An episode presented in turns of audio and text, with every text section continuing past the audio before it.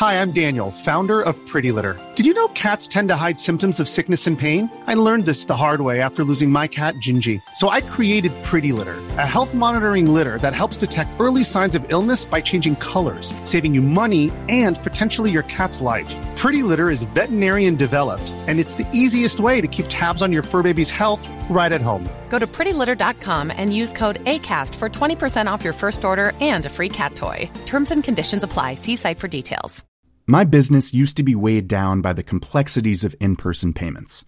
Then, Tap to Pay on iPhone and Stripe came along and changed everything.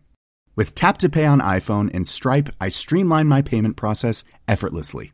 Now I can accept in-person, contactless payments right from my iPhone. No extra hardware required. What's truly remarkable is how I can cater to all of my customers' payment preferences. Whether they're using cards, Apple Pay, or other digital wallets, Tap to Pay on iPhone and Stripe ensure a smooth checkout experience every time. And it's not just me. Stripe helps businesses of all sizes, from local markets to global retailers, scale quickly and stay agile. To learn how Tap to Pay on iPhone and Stripe can help grow your revenue and reach, visit stripe dot com slash tap iphone. Hey, it's Ryan Reynolds, and I'm here with Keith, co-star of my upcoming film, If, only in theaters May seventeenth. Do you want to tell people the big news? All right, I'll do it. Sign up now and you'll get unlimited for fifteen dollars a month and six months of Paramount Plus Essential Plan on us. mint mobile dot com slash switch. Upfront payment of forty-five dollars equivalent to fifteen dollars per month. Unlimited over forty gigabytes per month. Face lower speeds. Videos at four eighty p. Active Mint customers by five thirty-one twenty-four get six months of Paramount Plus Essential Plan. Auto renews after six months. Offer ends May thirty-first, twenty twenty-four. Separate Paramount Plus registration required. Terms and conditions apply if rated P G. An Erios original.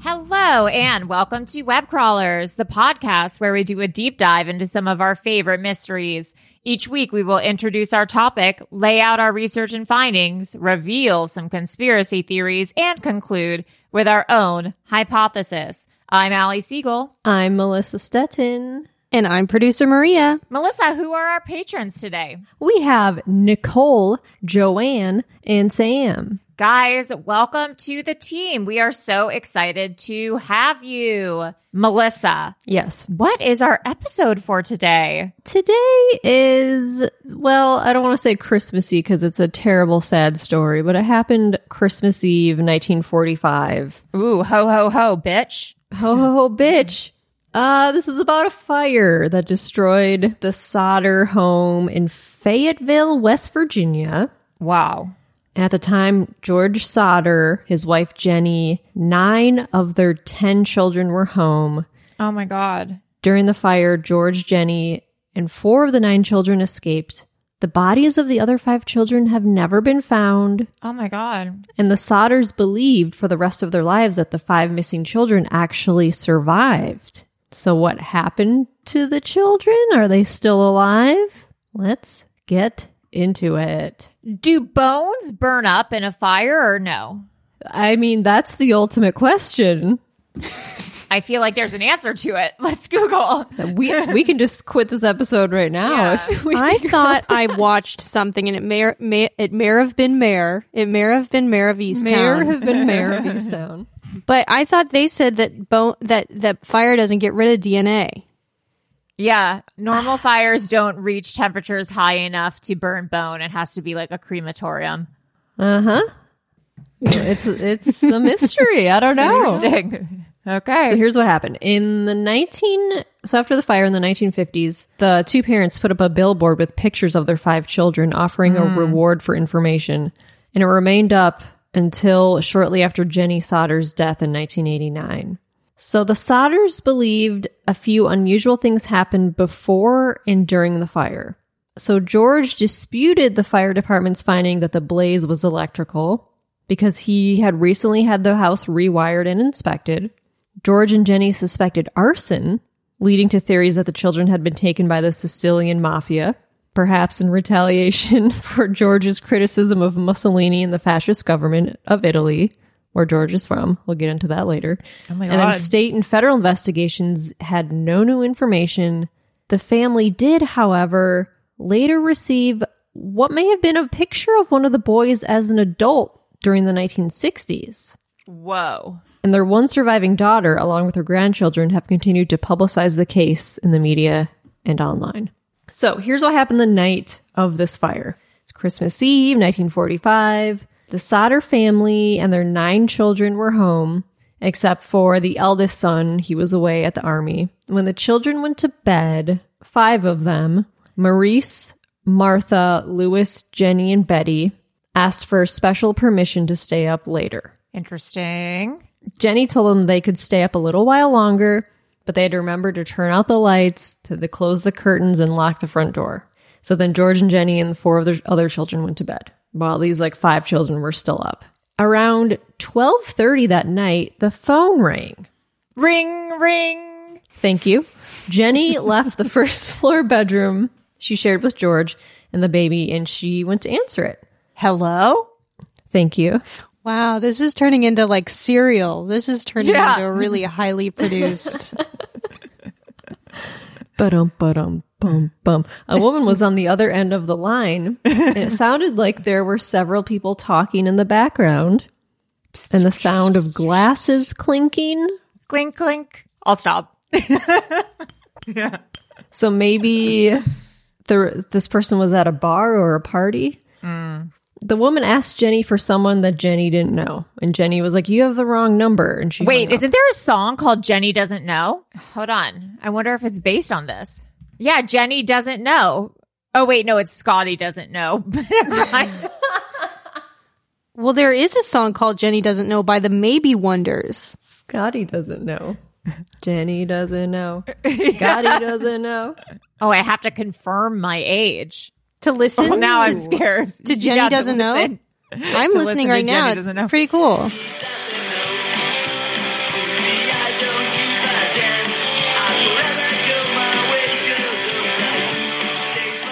Okay, so probably probably not about this. And in my head, I was thinking, Scotty doesn't know. Scotty doesn't know. But I had replaced the it with Jenny. Okay, sorry, continue. So probably not about this. No, not about, about any this. Jenny, not about any the Sodder Jenny. Fire from nineteen eighty-nine. The very specific nineteen forty-five, reference. Yeah. Uh, okay, so the woman asked for Jenny, or woman asked Jenny for someone she didn't know, thought it was the wrong number. The woman laughed and then hung up. Mm. And then Jenny noticed the house was quiet, but all the lights were still on. Uh, the drapes were open, and the front door was unlocked. Weird. So Jenny just assumed that the five children who had stayed up late had forgotten, and they were upstairs in the attic sleeping. That's where their bedroom was. One child, Marion, was asleep on the couch, so she closed up the house, locked it, turned off the lights, and she went to bed. And then back in bed around one a.m., Jenny heard what sounded like an object landing on the roof and then rolling down along the side of the house. Oh, that's a scary thought. Yeah. Ugh. And then she went back to sleep. Around one thirty a.m., a half hour later, she woke up to the smell of smoke. Mm. And she shook George awake and ran to the door of the bedroom. The hallway was filled with smoke and flames. The stairway leading up to the children's bedrooms was full of smoke. George and Jenny yelled up the stairs for everyone to get out of the house. And she found the fire was in George's office, where the fuse box and telephone wires were. And then once they were out front of the house, they noticed that the five children who stayed up late were not outside with the rest of the family. Weird. But Marion, who was sleeping on the couch, was outside. So their five kids were still stuck up in the attic. And the flames grew quickly, and George tried to get back in the house, but he couldn't. He was thinking the only way to get the five children out would be to get them out through the top floor window. So he raced around the side of the house where there was a ladder, but the ladder was gone. And so he was like panicking. And so he thought that if he could move one of his cars next to the side of the house, he could stand on the top and help the five children out of the window. So he ran to one truck and then to another, only to find that they wouldn't start. Whoa.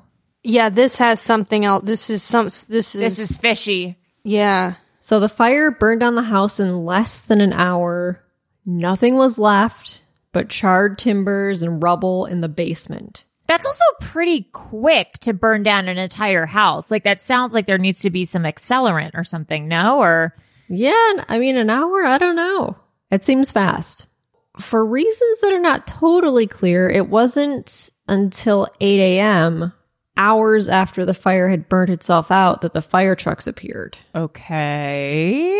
So the police followed the firemen to the scene. They did an investigation. The coroner was consulted, and it was determined that the five children had undoubtedly perished in the fire and that the fire had been caused by faulty wiring. But George and Jenny were not satisfied with that explanation. They wanted an in-depth investigation to thoroughly, thoroughly explain how, among other things, faulty wiring could have caused the fire when several lights were working perfectly during the actual fire. That's weird, yeah. They suspected that there was something more to be discovered, and they wanted some answers. Yeah, I want some answers. So first, there were no human remains found anywhere in the rubble, and sifting through all of the ashes, there were no skeletons. Jenny would find out later that from a local crematorium that it took at least two hours at a very high temperature for a skeleton to disintegrate. Okay, so that might be your answer to if bones... Yeah. Two hours at very high temperature. Huh. That age-old question, do bones disintegrate? Did it say the fa- the house burned down in an hour? Yeah. An hour. But it says to burn bones, it takes two hours. Two hours. That's what the crematorium... I'm bad at math, and those those numbers don't add up, son. That's... correct. Craig just couldn't help himself. He's sitting here. He couldn't help Uh-oh. himself. And he said, a house fire can't burn bones. It can't get hot enough. And he's saying it with such authority that something, he know, he, he, it's true. Craig, that's suspicious. Yeah. Why has Craig, has Craig tried to burn some bones in a house fire? Oh, I know. I he know. Just knows. He knows. Let me tell you. Okay. It can't Craig. get hot enough. He knows can't. Well, you just said a house definitely can't. Oh. He's he's backpedaling. he's, he just he just said, no, actually, actually, I, I, I, I did. no, I Hold don't on. know. Actually, he just started pleading with me to cut that out. He said, oh, I, I, I'm, I'm joking because it sounded so suspicious. Yeah, I guess because how long does it take to cremate a body? A couple hours, two hours, apparently. We've never had more questions. Yeah, someone someone who works in a mortuary uh, listens to us. She's called in before, so oh, she needs right. to call in again and, and give us some answers. Yeah, let us know. Um, but that's also in like a small contained box where it's like super high. Oh, yeah. Control the temperature. Anyway, yeah, so the fire at the Sodder home burned for less than an hour, apparently, and there should have been five skeletons amongst the ashes. Because when, like, what was that fire up north? There were, like, photos of people, skeletons in cars. Oh, my oh. God. Came through. It was, like, oh. so, it was so crazy. That's horrible. Remember those videos of, like, people oh in God. the car, like, watching the fire come? Ugh, that was horrible, horrible, horrible. Well, guys, I did not watch those. But, yeah, those skeletons didn't burn totally. They just, like, the bodies burned and, like, the skeletons remained. I don't know. Craig knows. Craig knows. He knows that he knows that a house fire does not get hot enough to burn bones. And that is you. I mean, yeah. I'm reading here. The cremation of a dead body is carried out at a temperature ranging between fourteen hundred and eighteen hundred degrees. And that's not. And Craig is saying that's not even close to what a house fire can get. Huh. Okay. So the family's Christmas lights stayed on through the beginning part of the blaze. So this would not have occurred if it was truly an electrical fire, right? Like, if the fuse box was the thing that set it off, how could the lights still be on, you know? Yeah, one hundred percent. Like, all of the lights would have turned off. Um, the ladder had been moved from the side of the house and hidden in an embankment near the home. Okay, all right. Yeah, this Ooh. is foul, this is foul play, bro. Yeah, there, there's no way. Someone's moving that ladder. Is there anything more? I mean, can you imagine trying to bury a ladder? How how much work that would be? Yeah, you got yeah. That's ladders are big. Ladders are big. They take up so much space. the telephone company discovered that someone had crawled up a telephone pole and cut the phone line leading to the Sodders' house. How is it even up for debate mm. that this this was an electrical fire? But also, they said Jenny answered the phone at twelve thirty. So it must have been after twelve thirty that the phone line was cut because someone called the house. Oh, right, right, right. Do you right, think right. someone was calling the house to see if the phone lines had been disconnected yet? Yes, Maria. Yes, Maria. Yes. It was good correct. Work. Good to tell. Yeah, because someone called and was like, oh, is so-and-so there? Like, just a nod. Right. Like, it wasn't like. Yeah. Mm-hmm. And then while sorting through the rubble, Jenny Sodder said that they found kitchen appliances intact. So how could the fire not damage them more if it truly burned human bones to ash? Right. You know? Why was their fucking toaster still intact? Right. Uh, they came across a bus driver who said he had seen what he described as fireballs being thrown onto the roof of the house. Maybe that's the noise Jenny heard? Yeah. What did this family do that made them so... I mean, I don't think it's just like, I don't like Italy, and then everyone wants them to die. Well, Italy's a nice place. I mean, yeah, maybe it is. Maybe that isn't. A woman who is somewhat familiar with the Sodder family said she saw the five children go by in a strange car while the fire was blazing. So like, mm. And then at a diner fifty miles west of Fayetteville, a waitress said that she had served breakfast to the five children on Christmas morning, but she couldn't recall how many adults were with them. Suspicious. Weird. Um, a woman, another woman said that she saw four of the children in the company of four adults at a hotel in South Carolina. Uh, so George and Jenny decided to pursue their own investigations and forensic experiments. Jenny burned chicken bones in an oven to see if they could be completely destroyed by the fire in forty-five minutes. Now we're talking, Jenny. Good. Yeah. The bones remained intact. And then George heard of another house that had burned to the ground that clearly had complete skeletons amongst the debris. So he was like, hmm, that's interesting. So they went back to the police and they demanded to have the fire investigated more. But the police refused, claiming that the coroner's inquiry determined that no crime had been committed. The police were like, nah, we're good. Nope. So George would repeatedly dig through the ruins looking for some kind of clue. Several years after the fire, he found a possible trace of evidence, a few bones, and what seemed to be some kind of inner organ. But the tests showed that the organ was a cow's liver, and the bones came from a person older than any of the five missing children. What? And the bones showed no sign of damage fire exposure to fire. This was a couple of years after. Huh. So what? So they put up a billboard near the site of their former home that had photos of the kids and announced a ten thousand dollars reward for the return of them. And then twenty-three years later, in nineteen sixty-eight, Jenny got an envelope in the mail. It had been mailed from a city in Kentucky. There was no return address. Inside was a photograph of a young man. On the back, it was written, Lewis Sodder, I love brother Frankie, Lil Boys, A nine oh one three two. And it was a picture what? of someone who just, that was the caption on the back of it. And so the police thought it was like some kind of cruel hoax, but George and Jenny thought the photograph looked exactly how Lewis would have looked as an adult. So... they hired a private investigator to go to this city in Kentucky to track down the photo sender and or the young man himself. And then the investigator left West Virginia and was never heard from again. So their investigator just like disappeared. Oh, my God. Whoa.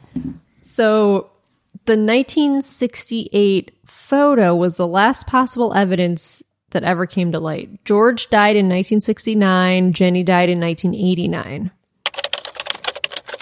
Let's take a quick break for announcements. Web Crawlers has a Patreon to get access to rewards, bonus episodes, merch discounts. Please go to patreon dot com slash web crawlers. You can donate as little as two dollars a month to become a patron. Also, please rate and review us on Apple Podcasts, and we will review Nope. We will read your reviews on our mailbag. Also, Erios has a hotline. Insert jingle here. six two six, six oh four, six two six two. Erios. Please continue to call us, usually three voicemails at a time per customer, and we will play them on our mailbag. We really love them. Hey, it's Danny Pellegrino from Everything Iconic. Ready to upgrade your style game without blowing your budget? Check out Quince. They've got all the good stuff, shirts and polos, activewear and fine leather goods, all at fifty to eighty percent less than other high-end brands. And the best part? They're all about safe, ethical, and responsible manufacturing. Get that luxury vibe without the luxury price tag. Hit up quince.com slash upgrade for free shipping and three sixty-five day returns on your next order. That's quince.com slash upgrade. Hi, I'm Daniel, founder of Pretty Litter. Cats and cat owners deserve better than any old-fashioned litter. That's why I teamed up with scientists and veterinarians to create Pretty Litter. Its innovative crystal formula has superior odor control and weighs up to eighty percent less than clay litter. Pretty Litter even monitors health by changing colors to help detect early signs of potential illness. It's the world's smartest kitty litter. Go to Pretty Litter dot com and use code ACAST for twenty percent off your first order and a free cat toy. Terms and conditions apply. See site for details. If you're looking for plump lips that last, you need to know about Juvederm lip fillers. With Juvederm Volbella X C and Juvederm Ultra X C, your lip look, whether it's subtle or bold, can last up to one full year with optimal treatment and no additional maintenance. Find a licensed specialist and see if it's right for you at Juvederm dot com today. That's J U V E D E R M dot com. Add fullness to lips in adults over twenty-one with Juvederm Volbella X C or Juvederm Ultra X C. Do not use if you have severe allergies or a history of severe allergic reactions, or if you're You're allergic to lidocaine or the proteins used in Juvederm. Tell your doctor if you have a history of scarring or taking medicines that decrease the body's immune response or that can prolong bleeding. Common side effects include injection site redness, swelling, pain, tenderness, firmness, lumps, bumps, bruising, discoloration, or itching. As with all fillers, there's a rare risk of unintentional injection into a blood vessel, which can cause vision abnormalities, blindness, stroke, temporary scabs, or scarring. For full, important safety information, visit Juvederm dot com. Now, back to our scheduled programming. So, some questions that we need to answer are, who was the woman on the phone? Was she in some way connected to the fire? I think possibly. Yeah. Who was the ladder? Who moved the ladder? Who had thrown the fireballs at the home? Whose bones were found at the site years after the fire? Who sent the photo in nineteen sixty-eight? Who's the young man in that photo? Where did this private investigator disappear to? Where did he go? He got paid off or something by someone, by whoever Possibly. did it. Who put the cow's liver at the site and why? And who could have possibly abducted the children? So, some suspects. Okay, so two months before the fire, in October nineteen forty-five, a traveling life insurance salesman tried oh to boy. sell George Sodder a policy. Uh, when Sodder declined, the salesman told him his house would go up in smoke and your children are going to be destroyed. Okay. And he said the cause of this tragedy would be the dirty remarks you've been making about Mussolini. Okay, so something tells me he wasn't really a... a life insurance sales. I yeah. He was a traveling insurance salesman. That's not just a casual thing you say. Yeah. How dare you besmirch Mussolini? So the Sodders hired another a private investigator. This is the first one they hired before the second one disappeared, named C C Tinsley. Sounds okay. like a fake name. Yeah. It's like a Real Housewife. Yeah, C C Tinsley. He learned that the insurance salesman who had threatened them with a fire had been on the coroner's jury that ruled the fire an accident. Oh, my God. Come on. He was part of the coroner's jury. Because back then, remember, like, what was the episode we did about the radiation girls? Oh, yeah, yeah, yeah. the cause of death was ruled by they, a coroner would get like a jury and people would decide how people died. Yes. Which seems crazy, but that's what was going on here. So this guy, insurance salesman, was a part who was like, yeah, yeah, it was an accident.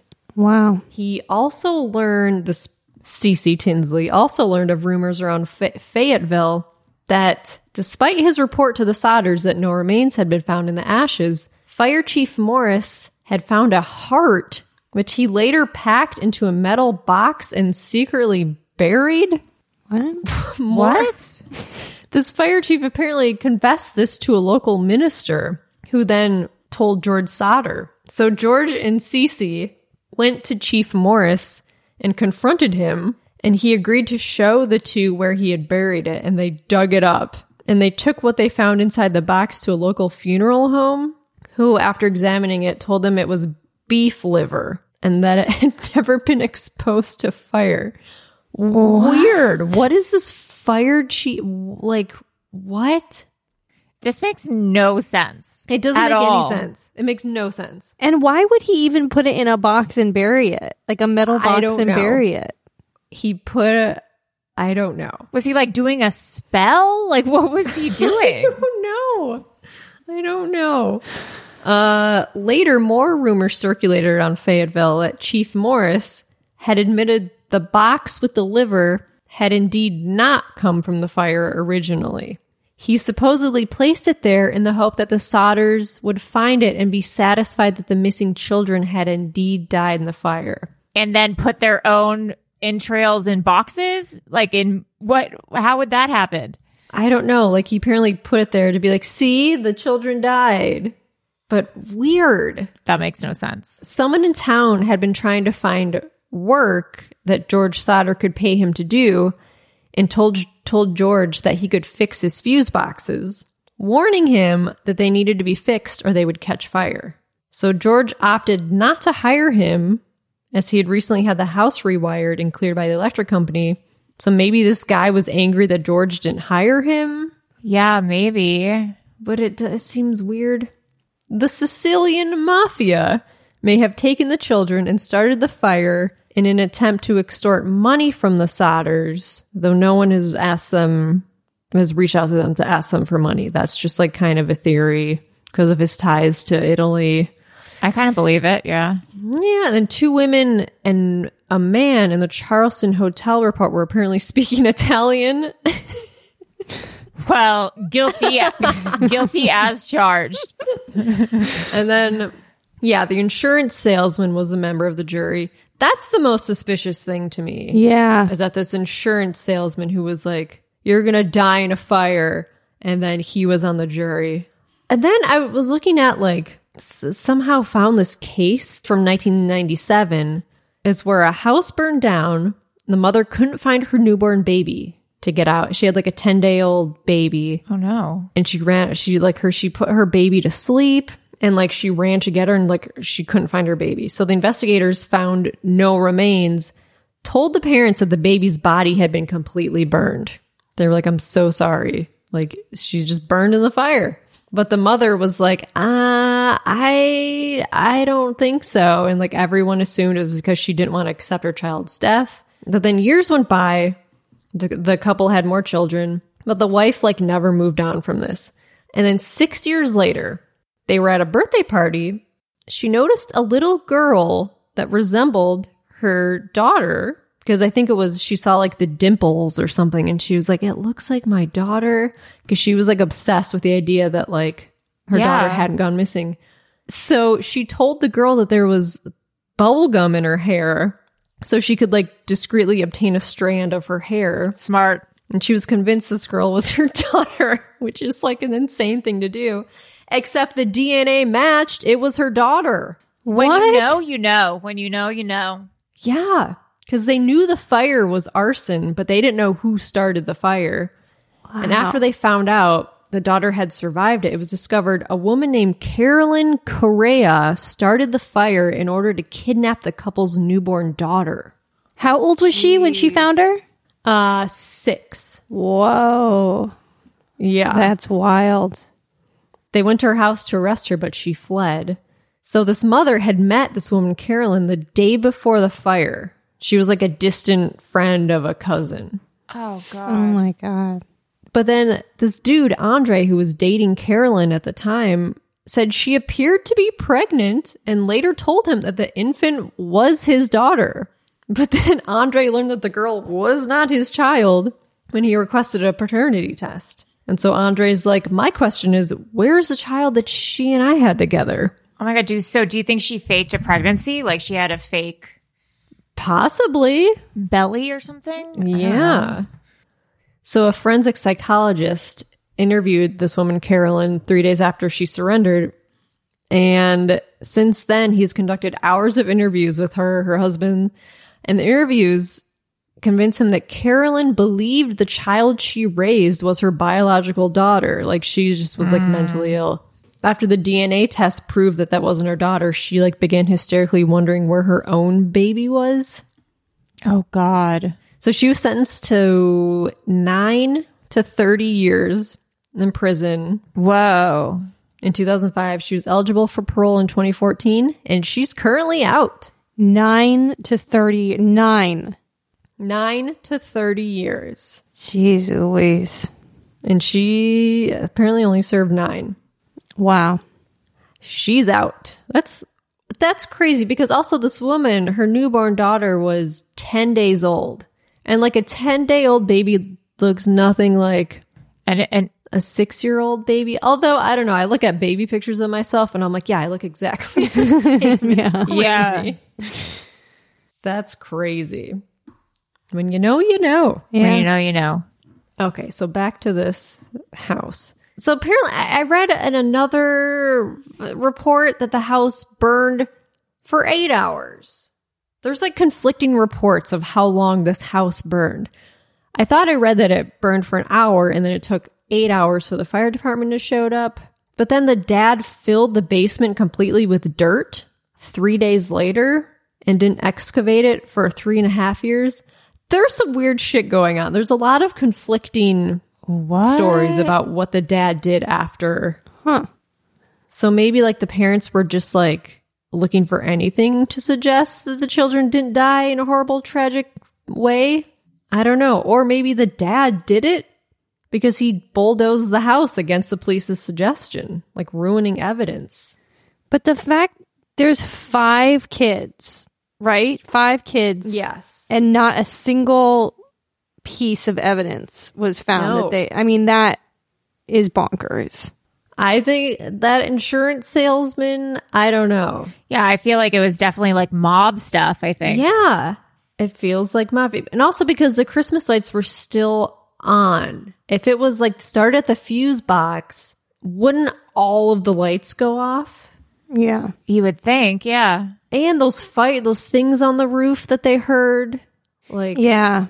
And that phone call, there's just too many weird things happening for it to be like a random fire. Yeah, it doesn't make sense. Doesn't so make where sense. are these, where did, where would the kids have gone? Where did they, why I did they know. never, why did they never? Someone kidnapped them? But they went to bed. The parents went to bed. They left the five kids up. They never actually saw the kids walk upstairs to the attic and go to bed. They just assumed that the kids went to bed. Right. So they never, someone could have taken them out of the house before the fire started. The parents would have no idea. So they never saw their kids after they went to bed that night. Wow, wow, wow, wow. And that's the story of the Christmas Eve Sodder fire. That's wild. Wow. Well, um, if you guys have any theories on what happened, if you know the song Jenny Doesn't Know, or if you got confused with that too, Melissa, if you where- know how f- fast bones can burn in a fire. Yes, especially that. Melissa, where can people reach us? You can email us at webcrawlerspod at gmail dot com. All right. Well, I am Allie. Could it have been U F O? That's another theory. Those little aliens. Could it have been roof. aliens? Siegel. I am Melissa Jenny does know Stettin. And I'm producer Maria. There's a lot of que- there's a lot of unanswered questions here, Blasucci. All right, guys. Bye. Right. Bye.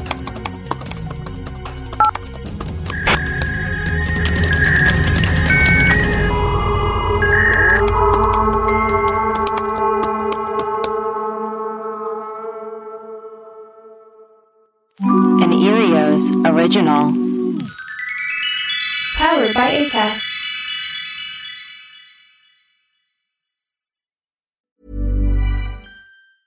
Hi, I'm Daniel, founder of Pretty Litter. Did you know cats tend to hide symptoms of sickness and pain? I learned this the hard way after losing my cat, Gingy. So I created Pretty Litter, a health monitoring litter that helps detect early signs of illness by changing colors, saving you money and potentially your cat's life. Pretty Litter is veterinarian developed, and it's the easiest way to keep tabs on your fur baby's health right at home. Go to Pretty Litter dot com and use code ACAST for twenty percent off your first order and a free cat toy. Terms and conditions apply. See site for details. My business used to be weighed down by the complexities of in-person payments.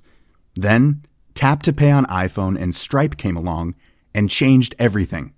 With Tap to Pay on iPhone and Stripe, I streamlined my payment process effortlessly. Now I can accept in-person, contactless payments right from my iPhone. No extra hardware required. What's truly remarkable is how I can cater to all of my customers' payment preferences, whether they're using cards, Apple Pay, or other digital wallets. Tap to Pay on iPhone and Stripe ensure a smooth checkout experience every time. And it's not just me. Stripe helps businesses of all sizes, from local markets to global retailers, scale quickly and stay agile. To learn how Tap to Pay on iPhone and Stripe can help grow your revenue and reach, visit stripe dot com slash tap iphone. Ever catch yourself eating the same flavorless dinner three days in a row? Dreaming of something better? Well, Hello Fresh is your guilt-free dream come true, baby. It's me, Keke Palmer. Let's wake up those taste buds with hot, juicy pecan-crusted chicken or garlic butter shrimp scampi. Mm. Hello Fresh. Stop dreaming of all the delicious possibilities and dig in at hello fresh dot com. Let's get this dinner party started.